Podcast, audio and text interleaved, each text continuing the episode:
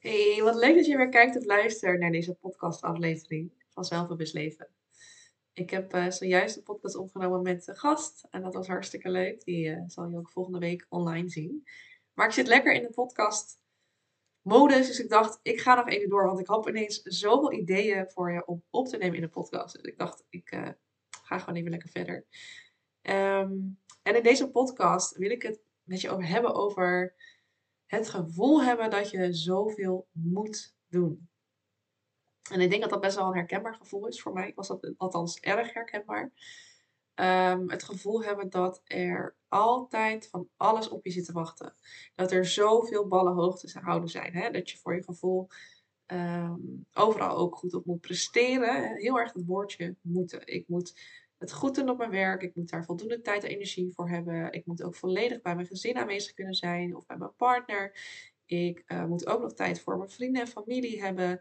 Ik moet ook leuke dingen kunnen doen. Uh, sporten, uh, huishouden, noem het maar op. Er moet voor je gevoel een heleboel.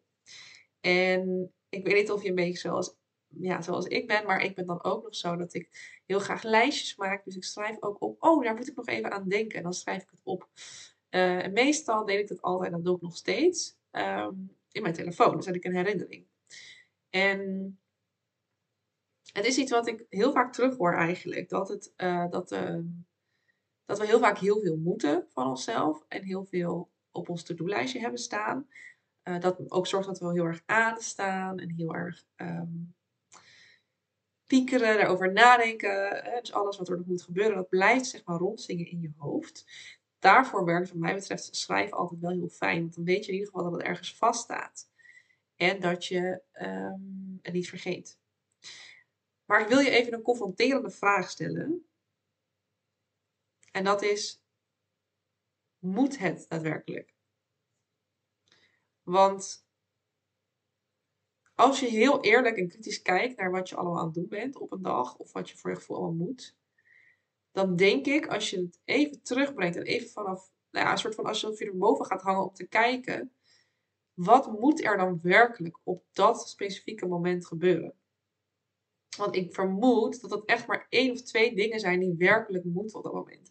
Dat als jij die niet doet, dat er dan dingen misgaan, dat je een boze partner krijgt of een boze baas of wat dan ook. En zelfs dat is nog niet het einde van de wereld natuurlijk, maar dat is vervelend. En dat wil je misschien voorkomen. Dus sommige dingen moeten gebeuren omdat het al een tijdje op zit te wachten. Of omdat er anders iets anders niet door kan gaan. Of omdat een bepaalde afspraak eraan zit te komen. Nou, dat, dat snap ik. En die dingen moeten gebeuren. Dan is nog steeds de vraag, moet het nu? Of kan het misschien ook over een uurtje of twee uurtjes. Of misschien zelfs morgen of overmorgen. Want we leggen onszelf op dat er heel veel moet. Maar de vraag is of dat dus zo is. Um, ik wil je namelijk meenemen als in het stukje denken. Als jij continu denkt, ik moet heel veel, het lukt me maar niet, ik kom er allemaal maar niet aan toe, dan voelt dat super zwaar. Terwijl de reden dat, waarom je eraan denkt, of al die dingen wil doen, is waarschijnlijk juist omdat je dan denkt dat het lichter gaat voelen. Dat je meer ruimte gaat ervaren. Dat je je to-do-lijstjes af kan vinken en een goed gevoel erover aan overhoudt. Maar tegengestelde is eigenlijk aan de hand. Want als jij continu denkt aan wat er moet, dan blijf je piekeren, blijf je onrustig, blijf je um, het gevoel hebben dat je tekort schiet, dat je niet alles kan doen. Voor mij werkt het dan ook heel erg als ik overweldigd ben, om echt, echt even kritisch te kijken naar wat moet er. Je kan bijvoorbeeld voor jezelf alles eens opschrijven wat er in je hoofd speelt, wat je allemaal voor je gevoel moet doen. Hè? En ga dan eens kijken welke van die dingen hebben echt echt, echt prioriteit op dit moment. En de volgende vragen, ja, van de volgende dingen die je dus niet prioriteit geeft, mag je je afvragen: wat kan ik? Dus wat kan je qua gezondheid op dit moment? Wat, wat kan je nu doen in de tijd die je hebt? Wat kan je nu doen in de energie die je voelt en de focus die je hebt? Hè? Dus wat kan ik überhaupt doen in die tijd? Ik schrijf ondertussen even iets op, want er komt een idee in me op. Die ga ik zo met je delen. Want een andere vraag die je zelf mag stellen is: wat mag ik? Wat mag ik doen omdat ik het leuk vind, omdat ik daar zin in heb, omdat ik daar tijd voor wil vrijmaken? En wat wil ik doen? Maar word ik dan blij van? Wat zou ik graag willen doen? Want de dingen, heel veel dingen die we moeten tussen aanhalingstekens, zijn ook dingen die we eigenlijk heel graag willen. Maar door het stempeltje op te leggen, ik moet dit doen, wordt het ook minder leuk. Terwijl het eigenlijk iets is wat je mag doen, wat je wil doen zelfs. En als je daarmee gaat verbinden van, oh ja, ik wil dit, ik vind dit fijn, ik heb hier plezier in, wordt het ook leuker om het te gaan doen. Dan voelt het niet meer als een moedje of als een verplichting, maar ga je er weer ehm, plezier en energie van krijgen. Ehm, want wat net in mij opkwam is dat wij vaak als perfectionisten hele optimistische wezens zijn in de vorm van wij denken dat er meer gedaan kan worden in de tijd die ervoor staat, die, er, die, we hebben. Dus stel je hebt een uur, dan hebben wij het gevoel, oh die zes taakjes die kan ik prima voltooien.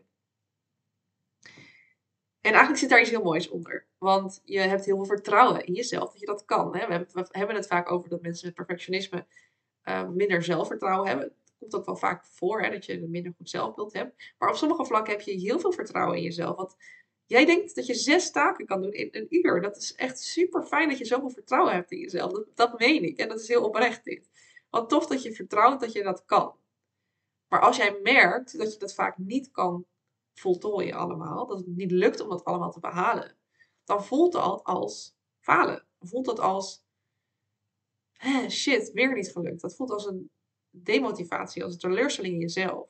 En dat hoor ik ook vaak terug. Hè? Wanneer voel je je fijn? Als ik mijn to-do's heb af kunnen vinken. Als ik niet te veel heb opgeschreven, maar het allemaal daadwerkelijk ook heb kunnen doen. Uh, als ik niet steeds het gevoel heb dat ik het niet, dat ik niet, niet kan, dat ik, dat ik faal, zeg maar. Dus in ons optimisme plannen we tig klusjes, tig taken. Terwijl dat eigenlijk niet realistisch is. En ik heb dit vast al een keer eerder gedeeld. Maar als jij je voorneemt, ik ga zes taken doen in een uur, maak dan eens de afspraak met jezelf om niet zes taken te gaan doen, maar altijd 50% daarvan te gaan doen. Stel met jezelf, spreek met jezelf af, ik ga drie taken doen in dat uur. Want dat voelt dat is misschien, dan denk je, ja, dat is toch makkelijk, dat moet toch makkelijk kunnen. Maar hoe fijn is het als jij een lijstje hebt met een paar dingetjes en het daadwerkelijk inderdaad afvinkt? Dat voelt voor iedereen fijn. Ik heb dat ook weer teruggehoord uh, toen ik daar met mensen in, over in gesprek ging. Ja, het is fijn als je het kan afvinken en daadwerkelijk dat voldane gevoel kan ervaren. Dus ga eens 50% inplannen van wat je denkt dat er moet of dat je kan. En ga ervaren, ga succes creëren. Set, set yourself up for succes, dat is het eigenlijk. Door dus eerst te kijken, wat moet er werkelijk? Nou, ga die één of twee dingen uh, als taak nemen. En kijk dan nog, wat kan ik nog? En als ik verwacht, ik kan nog drie taken doen, maak er dan 50% minder van. En wat wil ik ook gewoon heel graag? Heb ik daar dan ook nog tijd voor? Wat mag ik graag, wat mag ik doen van mezelf? Wat, dat zijn zoveel krachtige vragen om jezelf te stellen. Wat kan ik? Wat mag ik? Wat wil ik? Ik word er ook meteen blijer van als ik dat uitspreek. Dan wat moet ik doen? Wat moet ik allemaal?